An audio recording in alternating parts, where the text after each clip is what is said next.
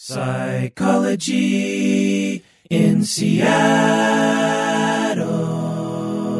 So, Bob, welcome to the podcast. I thought we Thank would uh, read some emails that are to the two of us and we would answer them. What do you say? I say yes. This is the Psychology in Seattle podcast. I'm your host, Dr. Kirk Honda. I'm a therapist and a professor at Antioch University. Who are you, Bob? I am a therapist here in practice in Seattle and a friend of yours from graduate school 100 years ago. So, That was before you had gray hair. I actually have some gray hair. You can count them, right? I think so, Yeah. but they're coming in fast. Yeah, and that's what you say. Uh, if you had to estimate my head, what percent is gray at this point? Um, 10%? Yeah, that's what I think. Yeah. Colleen says it's 25%. Oh, well. Plus, I have a bald spot. Have you seen my bald spot? I mean, she's shorter than you, and so most of your gray hairs are on the bottom edge of your head. so maybe because like I can see the top of your head, Okay. and that's mostly not gray. Yeah. But was was your hair darker in general when you were younger, or has it always been that kind of in between color? No, I think it was darker. Like Yeah. I see photos, I think it was darker. Yeah, because in my head you had dark brown hair. Dark brown hair, yeah. Yeah. Yeah. But now it maybe she's thinking that it's like, well, your hair's not really dark brown anymore. It's kind of It's kind of not. in between or something. Yeah, it's, What color would you say your hair is? I'd say it's brown, but now it's like, Because I have brown hair. yeah, you have dark, dark brown hair. You get the good dark brown hair. I got some sort of dishwater brown, some in between brown or something. You know, I always hated it I don't when, like committing Kirk. when people called my hair black Oh, really? Because it's not black. Does it look black to you? Yeah, it looks black to me. Really? Yeah, Look at look at my microphone. It that's black. it's pretty close. Is it? Yeah, to me, yeah. I mean, you know, your shirt's black too, but it's not the same as your microphone. So, you know, I think black comes in, you know, some different flavors. Uh, I like your hair. I always like black hair. But it's not black, huh? It's brown. If you saw my hair next to someone with black hair, you'd be like, "Oh, that's black hair." Kirk, you do not. You have very, as you say, very very dark brown hair, Brown hair. Okay. but it's it's not black. I don't have a frame, you know. I got this is what I got. I mean, I guess people just have different sort of metrics for that, which is Yeah. which is fine. But in my world, I'm not full Asian, and I don't have black hair. Yeah. Full Asians have black hair. Yeah, that's true. When you see their hair, it's like it's black. Mm-hmm. There's no mistaking that person's hair is black. My hair is not. I'm not full Asian. Yeah. and I've never had the black hair, and so when people called my hair was black, blonde, right? Mine was blonde, yeah.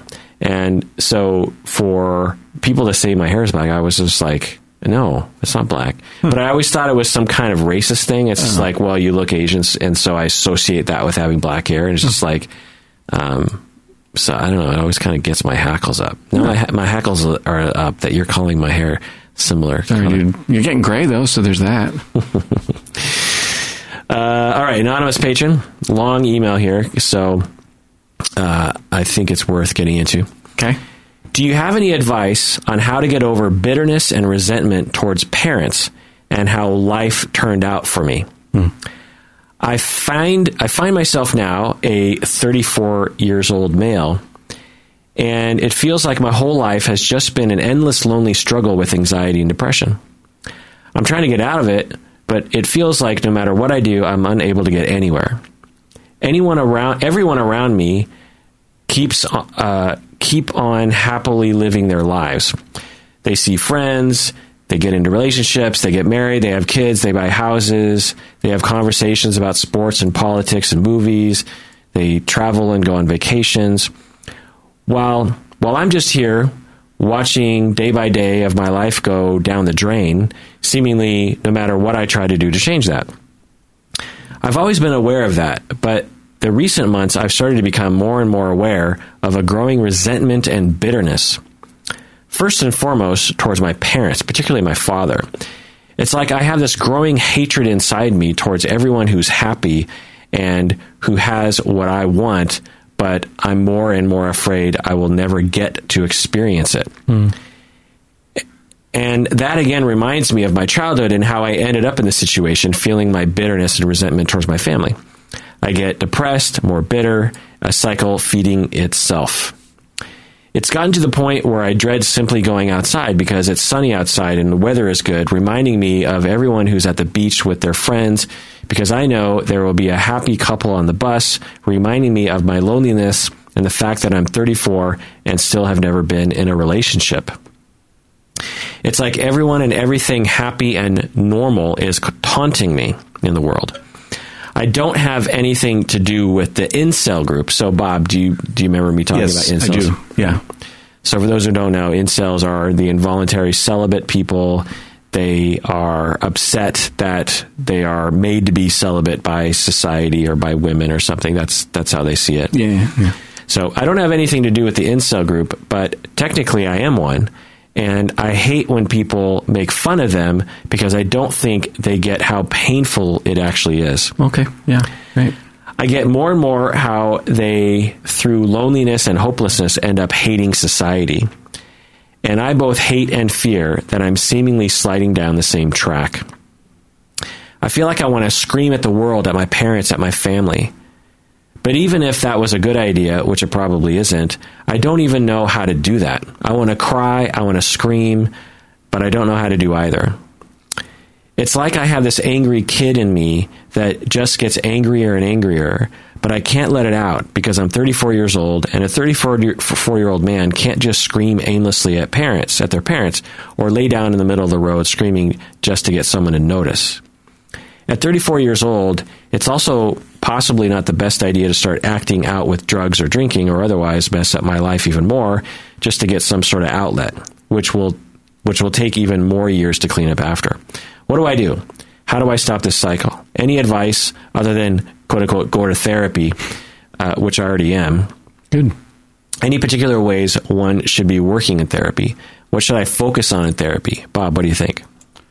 Um, I'm wondering if that person wants us to care about his his their Yeah, I think his. his pain, and I'm wondering if at the same time um, receiving care or being open to receiving care scares the hell out of him.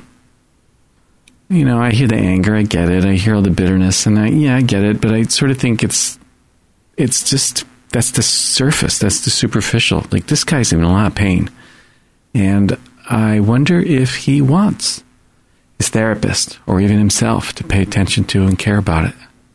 And I suspect that such an invitation would frighten him, but it's worthwhile. So why would it frighten him? Because of course, logically, everyone wants to be cared about and to be heard. What Yeah. what what's going on there? Well, you know, um, um, why would it frighten him? I that's my sense. My sense is that that um, it's safer to be pissed off than it is to be open and vulnerable.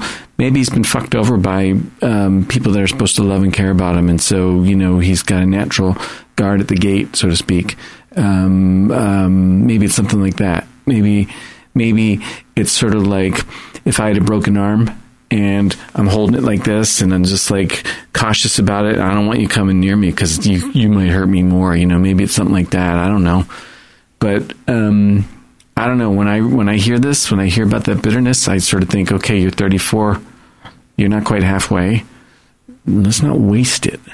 You know, you got a shot because you're only 34. Yeah. And I wonder if he wants to, if he wants his therapist to, if he wants you and me to care about his pain. Yeah. I mean, he does, but you're saying he might worry about uh, uh, asking or or Yeah, or That's what I'm saying. being overt about the want for caring from other people. Yeah.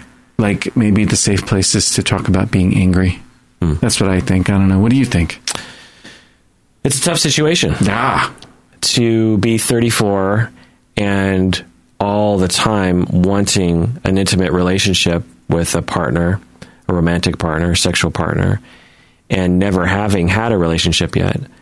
Probably he's tried, probably. he's done a lot of things, and um, it it hasn't worked for whatever reason, and he's worried that it will never happen Worried. and he's angry at his family and particularly his father for damaging his personality and maybe causing his personality to have issues he's not saying this specifically, but I think that's the That's implication. the is- implication. is that his um, the damage that his dad did made it so that he has a hard time dealing with emotions or dealing with other people, and that's perpetuated this loneliness. And I talk about this all the time that the great tragedy to mistreatment and abuse is that it lasts the rest of your life. It's not just the terror and the horribleness that you go through at the time, which not everyone goes through. And so at the age of five, when you're going through some horrible, it, it just seems like the universe should somehow balance the scales. And so when you're 25, it seems like your life should be beautiful and wonderful and emotionally stable and everything but that's not what happens. You're you're treated like crap when you're five, and that uh, the the lessons learned and the damage that's done lasts the rest of your life, and it's just so unfair that Yeah. someone could mistreat you when you're zero to six, and that mistreatment just is a monkey on your back for the rest of your life. It, it's it's a tragedy Yeah. and so you know it makes me really sad for you patron in Yeah. in that way and i appreciate you reaching out uh, that's a good sign Yeah. uh, uh, you're you want to know what to do and you're you're expressing your feelings you want to scream you want to lay in the middle of the road for for people to hear you i what the the themes that i'm hearing in your writing here is that you have a lot of um, emotion. I would I would call it normal emotion. I don't think you're calling it normal emotion, but you're, you have a lot of emotion, and you feel like no one hears you. You have a lot of emotion. You have a lot of needs, and you feel like no one cares. You have this urge to lay in the middle of the street and scream, and uh, to quote unquote just to just to get someone to notice. So it appears that you don't feel like people notice you. You feel like you have to become dysfunctional or antisocial somehow or against norms just to be heard, just to be noticed. Hmm. And That's I'm guessing that was a theme developed early in life. And the again, the tragedy of that. So if you're treated in a way that makes you feel like you don't matter, if you're treated in a way in which that gives you a lesson that people don't notice you, when you become an adult, you have a complex that causes through various different mechanisms, which I, I won't go into, but various possible mechanisms that can actually produce other people to not notice you yeah. Right. can produce other people to ignore you and mm-hmm. discount you. Yeah. And and the discounting and the unnoticing is their fault, but you set up a situation that made it very easy for them to do that. And so not only is the tragedy that you have this monkey on your back, but you become the monkey. Uh, and and that's just this huge tragedy. Now I don't know you, patron. I don't know your situation. Maybe you've had a a life of where you've been really healthy and you just had really bad luck or something. But yeah, there's a lot of people like that, and there's a lot of narratives. One narrative is the incel narrative, which is that it's feminism's fault, it's society's fault, it's um, liberals' fault, it's the fault of biology because that's it. That's so the liberal the incels blame a lot of kind of weird things that don't really match up. One thing they they blame feminism. They blame that women were are taught lessons around being powerful and um, talking back and that you know blah blah blah. But the other thing that they'll blame is biology. They'll say that women were uh, are biologically disposed to be very picky about their egg distribution because they only get one egg a, a month. Have you heard of this evolutionary psychology argument? yeah. I think I've heard you talk about this theory or this Yeah. you know, argument. Yeah, it's a Yeah. hypothesis that a lot of people in evolutionary psychology and society believe it. It doesn't actually hold water when you actually look at the evidence, but um, the uh, you know it's a it's a good hypothesis, but it doesn't stand against the evidence anyway. Um, the uh, so they start really believing that well because men are born horny and in need of sex more than women and and that uh, you know there's just all this kind of rhetoric around that side of kind of stuff anyway um, Echo chamber. yeah it becomes very much of an echo chamber and they feel defeated before they start And the appealing element of the echo chamber is that it releases you from being responsible Yeah, that's what I was thinking. and it gives you something to be angry at. Because 34 year old patron, the things that harmed you are your dad. Uh, your society has also probably harmed you, but probably not in the ways the incels have talked about. Um, And I don't really know the specifics, but anyway, so you're asking like, so, but, but the bottom line is tough situation, and it's not your fault, and you didn't choose this. You didn't wake up in the morning and say, "This is what I wanted in my life," and you've really tried, and I really commend you for reaching out. It's a good sign, and, you're, And- and you're in therapy. and not succumbing to the incel. I mean, he's aware of that. Yeah. that's out there, and I'm sure that there's times when um, that can hold some appeal because I don't know, um, looking for somebody to blame, you know, like feminism or whatever it is. That's relieving. I mean, There's a reason people do that. Yeah. even if it's you know flawed logic. Right. But this fellow is not succumbing to that and is writing in and asking a heartfelt question, really important, uh, central heartfelt question at 34. Yeah. Yeah. So it's good. Now, to answer your questions, uh, what do you do? How do you stop the cycle? It's hard to know given that I don't know you. I, you know, I've worked with people for years trying to figure out how to do that with, with them.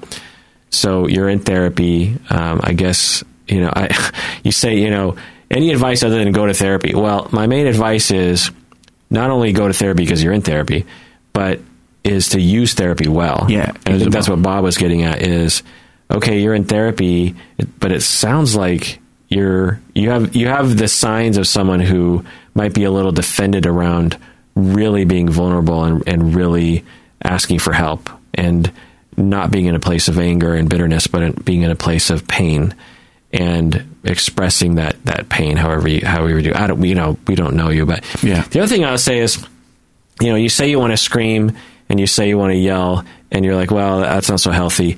I- I'm not quite so sure about that. If you're in therapy and you can just ask your therapist, could every time I show up, could I just scream for five minutes?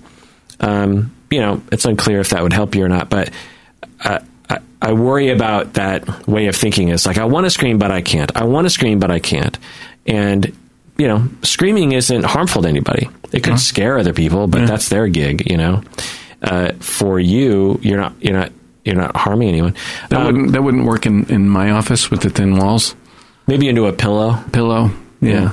Yeah. So if that's what you want to do, you know, find a place to do it. So some tips are again, stay in therapy. You might want to increase the intensity of therapy. You're, you're not really. You, you didn't give us any details, but it's possible that you need more therapy more often. Uh, you, you're suffering on a level that would justify that. It's because you're not like struggling with everyday issues. You're you're really struggling with something deep and existential to you.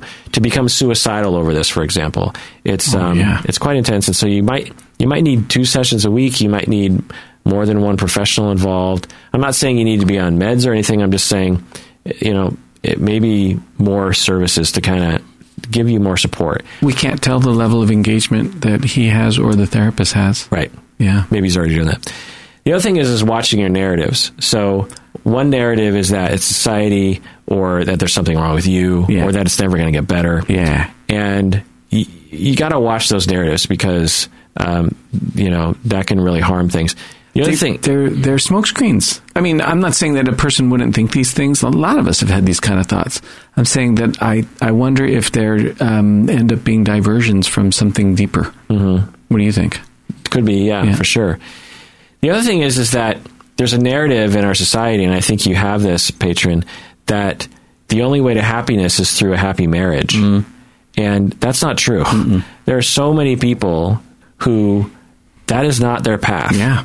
and not only do they find happiness through other sorts of relationships, but um, some people would love to go back in time and just be single the rest of their life and not have to put up with the spouse that they ended up Yeah. with or something. You know, there's a lot of different paths in life. And I find that the incel people seem to really privilege romance and, and Yeah. sex as some kind of like the only Mecca. way the only way to live. Yeah. Like and to not have a romantic partner Yeah. that you can have sex with all the time is some kind of um, hell hellish landscape where life has no meaning. Right. They say Yeah. you're supposed to have kids. I don't have any kids. Yeah. I love being the funkle, the fun uncle. That's really great gig. Right. You learn stuff that the parents don't get to learn. Well, right. So the the parallel is society says you're not anybody unless you have kids. Unless you And- have kids. And what you're saying is is that you've had a wonderful life without Oh, kids. yeah. And so so we don't have to listen to society's message. So I, you know, think about that narrative as well. Um, the other here is is talking to people. I, I don't know how how much you're talking to people, not incel people, talking to the 99.99% of people who aren't incels. Talk to people. Uh, just get it off your chest. Uh, everyone is suffering. So because what my the way you're the one of the narratives you have is I don't want to go outside because everyone's enjoying their lives. Uh, I'm here to tell you everyone is not enjoying their life uh, they might look like they're enjoying. I guarantee you, when you get on the bus and you're like, "Look at all these people enjoying their lives," half the people on the bus are looking at you, thinking you're enjoying your life. Yes. So, uh, so get that out of your head. It, suffering is normal, my friend. Uh, take it from me as a therapist, as a human being, as someone who gets a lot of emails uh, from suffering people who are living normal suffering lives. Suffering is is uh, is a constant, and so. Uh, so one, talking to other people will help you get perspective around that. It's just like you're not alone. The other thing is is to um, get support and just get connection with other people. I, I'm glad you're in therapy. Yeah. But I wonder how many people you're you really feel connected to. Having like you go to someone's house, say they're a friend or romantic partner, whatever. You go to their, their house and it's after work, and you, you just gotta you gotta relax. You put on your comfy sweats and your comfy shirt, and you have some snacks, and you watch a show, and you just veg out. And maybe for half an hour you don't talk. You're just you're just watching you're just watching a screen together. And then every once in a while, you kind of start up a conversation. You talk about this or that, like, "Oh, that reminds me of this thing," and and maybe if you're so inclined, you cuddle a little bit together. You just feel like you're with someone. You're not alone. You know, you're you're together with someone. Um, it, if you don't have that in your life, I don't. I don't. If anyone out there, if you don't have that in life, I don't know how you get by in the world. Like I, I don't know how you survive without that kind of human contact. You know, some people have a lot of pets. That's great, but uh, we really do need a lot of human contact. That's that that social energy around that. So do you think that then he needs a partner in order to No, that's Yeah, what I'm saying. It's saying- it could be a could be a friend, Yeah. could be a sibling, could be you know a coworker or whatever. It's just someone that you can relax with. Yeah. someone you can just you just be yourself. Yeah. Someone that you know you can depend on that will that will be there. Yeah. and uh, w- and we need that. And I find that a lot of men, uh, particularly, will say, you know, oh, I don't need anyone. I, I live I, I live on my own. I have I get all my needs met. I you know I go to the grocery store. I got a good job. I have my car. I have my hot plate. Everything's working. And what they don't think is like, well, I don't have any humans in my life, like in a regular basis and that's you know that will mess you up if it, you take anyone that is super healthy and Yeah.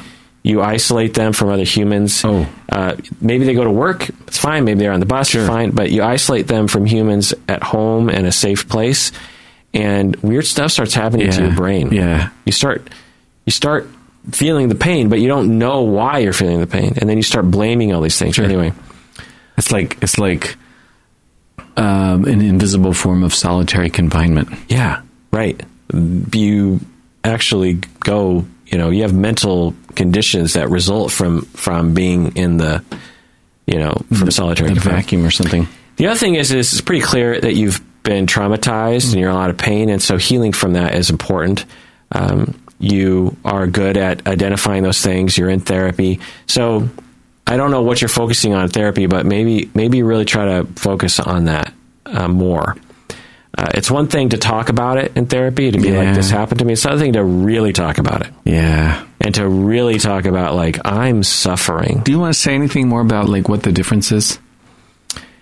Yeah, well, so when someone comes into therapy, they are so say someone comes into therapy and later on they realize for the past 2 years I haven't really been telling you the real thing even though I thought I was. Ah. So let's get that scenario. Yeah. So you come into therapy, you're going to the office, mm-hmm. you're you're talking about your life. Yeah. You're not lying Nope. Participating. you're you're doing it. You're answering the questions. You know, you're processing things. You're you're gaining some awareness. You're you're checking in. The therapist is responding.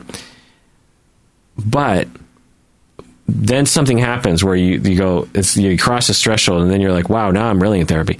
That's usually for me. It's when someone either they or I identify the realness of the suffering the reality of the pain that someone is experiencing. Um, and it's in the room. Right here, right now. Yeah, I'm feeling it, man. Like, like, um, I might say something like, uh, when I see it for the first time, because it's me too. Like, I'm like, this is good therapy. And then two years in, I'm like, oh, wait, I, I think for the first time, I am now seeing your pain. Yeah. Even though we've been talking about your pain. Yeah. I feel like right now I really feel it. Yeah. really I'm really getting it right Great. now.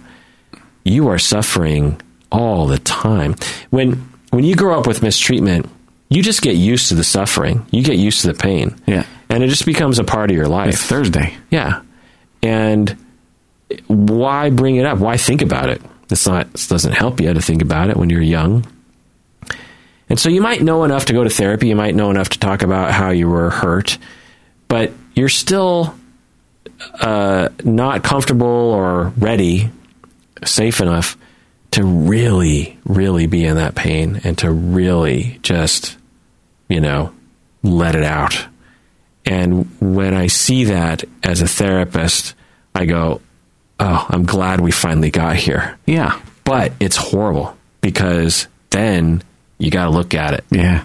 And the client is not going, it's not like all fun and games. Uh, it's not that After that. Yeah. it's, there's, it's more raw, it's more out in the open. It implies a certain level of attitude you or a level of behavior you have to, and you know, like if I'm in this amount of pain, that means I have to like tell people, I have to maybe even yell at my father. I have to do something about it. You don't have to, but, it feels like that. You, You know? might be compelled to. right there's there's things you got to do about it and or it feels that way and so it's so much easier just to talk about the pain rather than being with the pain That's a great way to put it. Yeah Yeah. You could talk about it and think you're doing like really good work. yeah I don't know how many sessions in 30 years of being a client I have talked about it and thought, yeah, I'm really doing it, man. And like, it's not really doing it. yeah It's just moaning in my case. so if you patron are in that space the place and i know a lot of cli- other listeners out there are also in that space as a client the it's scary and maybe it takes some time but you want to get to a place in therapy where you're an adult but you're experiencing child level pain if that makes any sense um, like old pain Like the part of the brain is stuck in time. I, uh, I'm not saying this right. Um, you are in session, feeling feeling the pain, you know, Yeah. and it's not, it doesn't feel good. It's not horrible, but it's like, yeah, I'm I'm feeling this all the time. This is happening all the time. This shame is all the time. I, every time I pass a mirror, this is the shame. Yeah. Every time uh, I come home from work and I'm trying to act like a normal person to my wife, that's the pain. Every time I come to you, therapist, and I'm trying to get you to think that I'm healthy or I, I, I hope that you like me or I'm uh, avoiding the truth of the matter, the real truth of the matter, you know, that's where my pain is. And I'm helpless over it. I don't know what to do about it. What do I do with that? Um, when you're safe enough and you get to that point, that's when therapy, to some extent, really begins. And the magic of therapy and relationships is that if you have a good enough therapist, they will uh, respond. It's not hard to respond well to that. I mean, the the key is is don't shame, don't judge, don't rush, don't solution, don't advice. Just uh, quote unquote, just listen. Uh, be in the moment. Be authentic. Be like, wow, I see you. Mm-hmm. I'm with you. That sounds painful.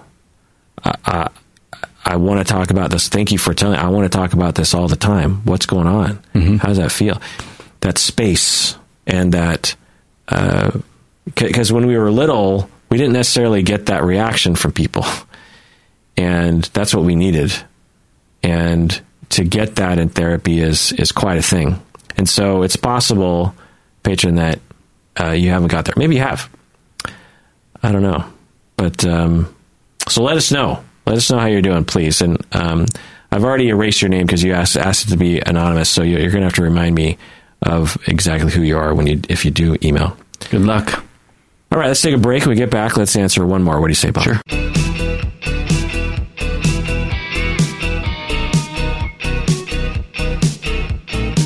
All right, we're back from the break. If you haven't become a patron of the podcast, do so now. Go to patreon.com. When you become a patron, you get access to all of our arguably our best episodes. We have hundreds of episodes that are only available to patrons. Our deep dives on various different things. Some episodes with Bob are for, are only for patrons. And the other thing about becoming a patron is that it's really the main wind beneath our wings. It, it gives us the ability to spend time on this thing and to buy equipment for this thing. If we didn't have people on Patreon, this podcast would be once a month and I wouldn't have any time to prep for it, and it would be just a silly episode. And if you want to hear those kinds of episodes, go back about six or seven years. There's a good few years there where it was like that because I I couldn't afford to spend the time on it. It's very time consuming. You know, a lot of people think like, oh, when you're podcasting, the podcast is an hour. Yeah, you spent an hour on it. Uh, it's not the case. That's no. the case for you. It's I mean, the case for me. I just w- show up and yeah, look pretty. Uh, when you drive over here, it's arguably a little bit more time, but I spend hours and hours and oh, hours. I, yeah, I know. Uh, prepping notes. Yep. Technology stuff, editing. It for each hour, I remember uh, estimating a while back, for each hour of podcast, I do about 10 hours of other things. It's probably less than that now, but. Not much less. Uh, five, eight? Maybe five, yeah, five. or something like that. That's a lot.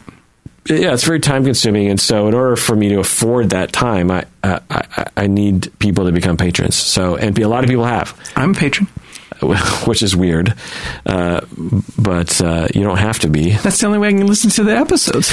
I can give you access. Uh, it's okay. We're happy patrons at my house. Uh, okay. Um, all right. So this next one I've been wanting to talk with you for a while. It's how to write treatment plans.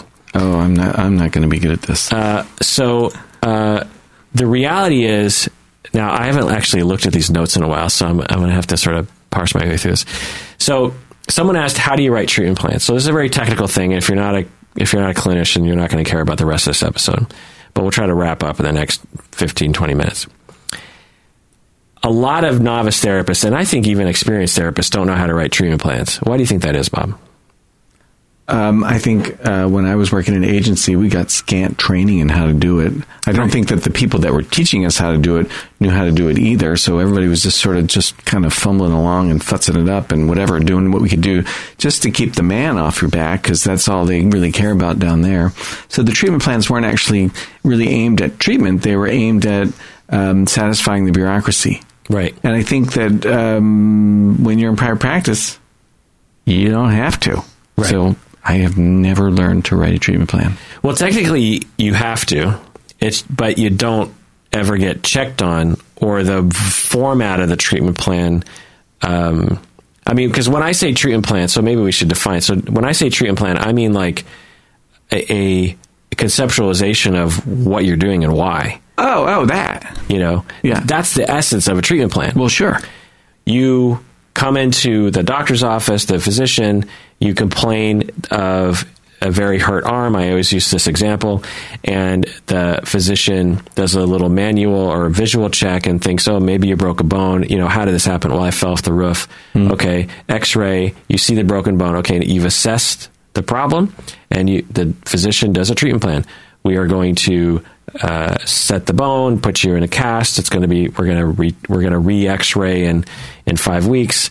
You're gonna, I'm going to prescribe this pain medication, and I'm going to check in with you every month or something. That's the treatment plan. So when someone comes to us and they complain of marital problems or they complain of uh, existential dread, then we very quickly in our head develop a treatment plan. We don't just go like, um, well, I don't know why they're here or, what I'm doing to help them. You have a conceptualization, either nonverbal or otherwise, about like, well, here's the problem and here's how I'm going to help them. And it could, and what I like to tell people is like, your treatment plan is legit if it says something like, this person has low self esteem and I'm going to help them build their self esteem by uh, normalizing their life and being a non judgmental uh, listener. That's a treatment plan. It's not one that's going to pass for Medicaid in all likelihood, especially the way I worded it. But that's a absolutely legit evidence based treatment plan that uh, these bureaucracies don't respect because they don't know what the fuck therapy is. They don't understand research, they don't understand evidence, and they privilege CBT, which is great, and there's evidence that it works for a lot of things. But there's evidence for a lot of things working for a lot of things. For some reason, there's only certain things that get privileged because of I don't know lobbying or the way it sort of is. It, CBT is easier to understand. I think. Yeah, probably. But I don't even think that the way that people write about CBT in the agencies, at least when I worked there, had anything much to do with CBT. Yeah. What do you mean? Tell me more. I'm saying that, um, you know, blah, blah, blah, we do CBT oriented treatment plans doesn't mean that we actually use CBT principles to write a treatment plan. We wrote shit to keep the bureaucracy satisfied that may not have anything to do with good CBT. Right, but it it was worded like It was CBT. worded like CBT. Yeah. That's the best way to put it. Yeah. It was worded like CBT. Yeah. I'm going to provide these skills Mm. to reduce this symptom by 50% Yeah, right. in the next three months. What is that? Well, it's fine, it, but that can't be the only thing, you know? Like if someone has anxiety, they have panic attack, then you could say, okay, I'm going to provide this CBT treatment to reduce panic attacks by once a day to once a week. That's, Oh, that's fine. Like a measurable goal. Got it. It's fine, but most people come into therapy, their goal doesn't really fit that clean process. No. So anyway, um, yeah, I agree that training is bad, and that's why treatment plan. Most people don't write treatment plans very well. I, I've seen experienced, well-respected therapists uh, write a treatment plan, and it just it's it's awful. Some and a lot of people like they don't even do it. Anyway, so the components of a treatment plan are the following. One is you got to have name, date, etc. You got to have all the the demographic things. You know, Uh, some people leave that out. They'll they'll, they'll, they'll, they'll leave the date off the treatment plan. It's like you got to know when you established it. You know, it's it's important detail. And then so that's just the the bare facts. The second thing is you got to have an assessment. The assessment could be quite involved, or it could be very little. It could be very brief. It could be the client reported low self esteem, or the client seems to exhibit low self esteem, or the client reported uh, marital conflict at home. And that's it. That's an assessment. The assessment, when we say assessment, it just means you've assessed the issue. You took a look. You took a look and you have an idea of what is happening. Now, that can be literally 20 pages, or it could be one sentence like the client reported that they have conflict in their home, typified by fighting with their spouse about money and this sort of thing. You know, maybe a little bit of detail. So it can, be a lot of different things. Uh, the client isn't talking much in therapy, and they're being forced into therapy by their parents, and uh, that's my assessment. You know, uh, the parents said that they come home late for curfew. You know that that's an assessment. Okay, then you have a treatment plan, and that is that could literally be as little as we're going to do weekly individual sessions for three months to talk about their self esteem or talk about their service or to get them used to therapy. Okay. It doesn't have to be super complicated. It doesn't have to be, you know, but you need some statement in there. And what I find is that when I walk novice therapists through this, because they'll say, I don't know how to write a treatment plan. I don't, what am I supposed to say? And I just ask them, you know, just simple questions like, well, what's the problem? And they'll be like, uh, and it takes a while because again, there's not a lot of practice putting it into words. They've heard it, they get it in their head, but they don't have a lot of practice saying it. And so, you know, we run through it enough times. They're like, okay, this is the problem. Okay, um, how do you know that's a problem? Well, this, this, and this. Okay, so that's an assessment. Uh, how are you going to help them? Well, what do you mean? You know, there's this kind of panic, like, uh, I, don't, I don't know how to put it in words. Okay, well, it's what are you doing? What do you mean? What are you doing? I don't know. Are you meeting with them in an office? Yeah. Are you talking? Yeah. Well, then you're administering talk therapy. It doesn't have to be more complicated than that. Jesus is coming. Look busy. because uh, people think like your your treatment plan has to be some sort of super technical thing. You know, to the average person viewing, they just want to see like, well, what are you doing? Well, what I'm doing is talk therapy. Oh, okay, so that that's the treatment. You're providing family therapy. You're providing, you know, um, whatever. So it could be that little. It could be a little bit more detailed, like I'm going to use interpersonal therapy, or I'm going to use EFT for the couple therapy, or something. I'm going to talk about attachment or something. You know. Um, it could be a little bit more detailed. It doesn't really have to be, depending on the context, but you know that's what we're trying to go for.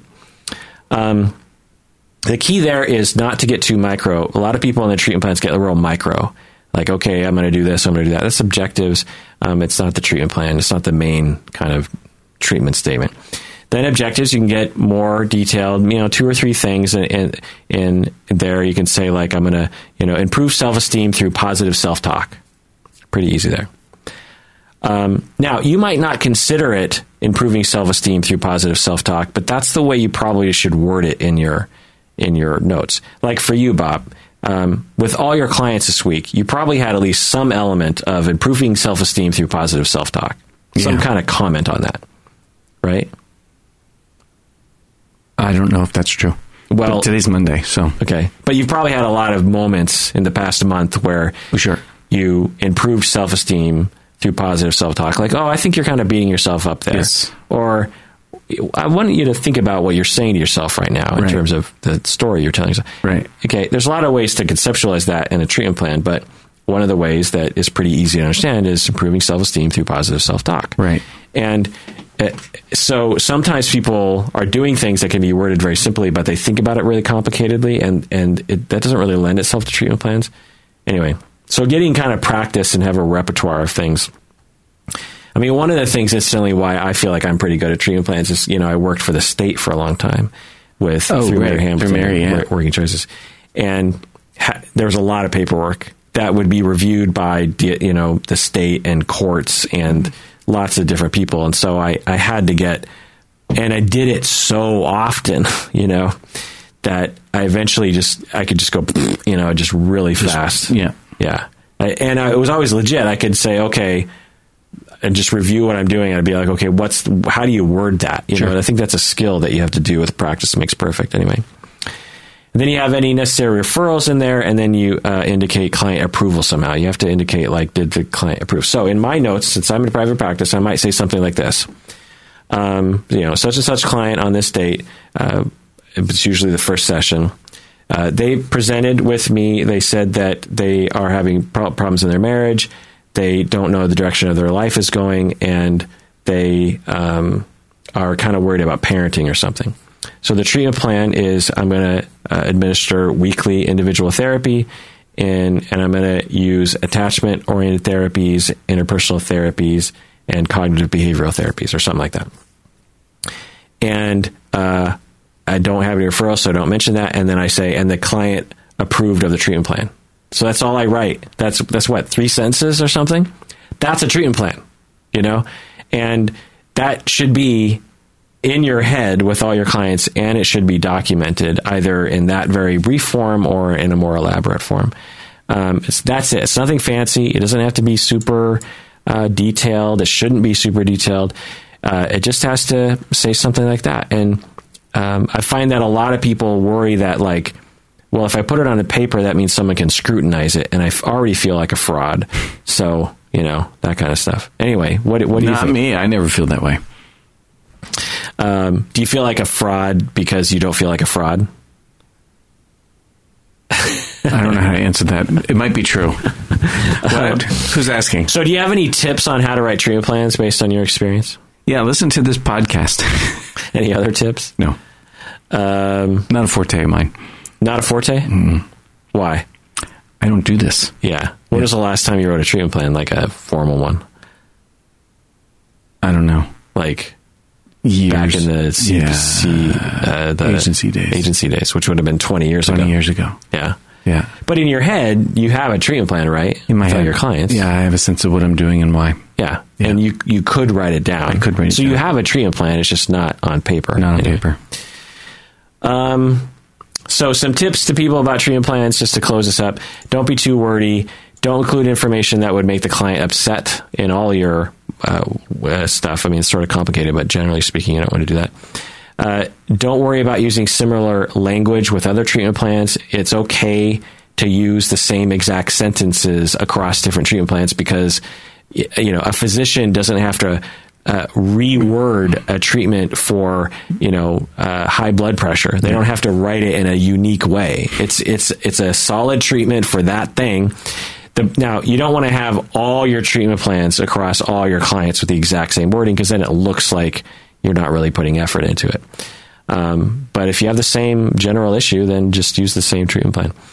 Um, understand how to use the full process of intake assessment, building an alliance, you know, doing the treatment plan, following up. It's not that hard, but it's something that a lot of people, again, they just don't get practiced in it. They- you know, people start in this uh, industry just so blinded with terror that they're just trying to survive and they don't really have a, a, a lot of space to think, okay, what are the steps that I have to follow kind of formally to do this job? And um, so when you get to a comfortable place, you want to do that. Also, you want to occasionally revisit the treatment plan with your clients, particularly high risk clients, um, people who have suicidal ideation, homicidal ideation. They're volatile. Uh, they have a tendency to sue their their therapist, or there's some legal battle of some kind. You want to make sure that uh, you revisit it, make sure that every, you know everything's cool. And again, if you're not in need of a formal treatment plan, you can just have a conversation with people and. Um, you know, so I just want to review. You know, this is what you're working on, and this is what we're doing. How do you feel about that? Is that something that uh, you still want to continue? You know, you just want to get that feedback, and obviously consult with an expert at the end. Um, all right. Well, honestly, Bob, I thought you'd have more to say about treatment plans. i know. I told you this was going to be boring. I told you this weeks ago. Oh, you did? Yeah. Oh, that's right, you did. well, so what would you like to to end with here? About treatment plans? No, about. Uh, This episode in general or life? well, or we're probably only therapists listening to at this point. So, what what kind of therapy wisdom nugget do you have for clinicians out there? Enjoy your client. What do you mean? like enjoy your client. This is a person who comes, they come to you, they sit with you, you have this really lovely golden chance to actually be with somebody to, to care about them, to practice to have compassionate attitude and to be interested and curious. And you get a chance to somebody's going to open up to you, probably, especially if you're if you're um, um, have that kind of attitude. Enjoy your client. Yeah. Well, that does it for that episode of Psychology in Seattle. Thanks for joining us out there, and please take care of yourself because You deserve it.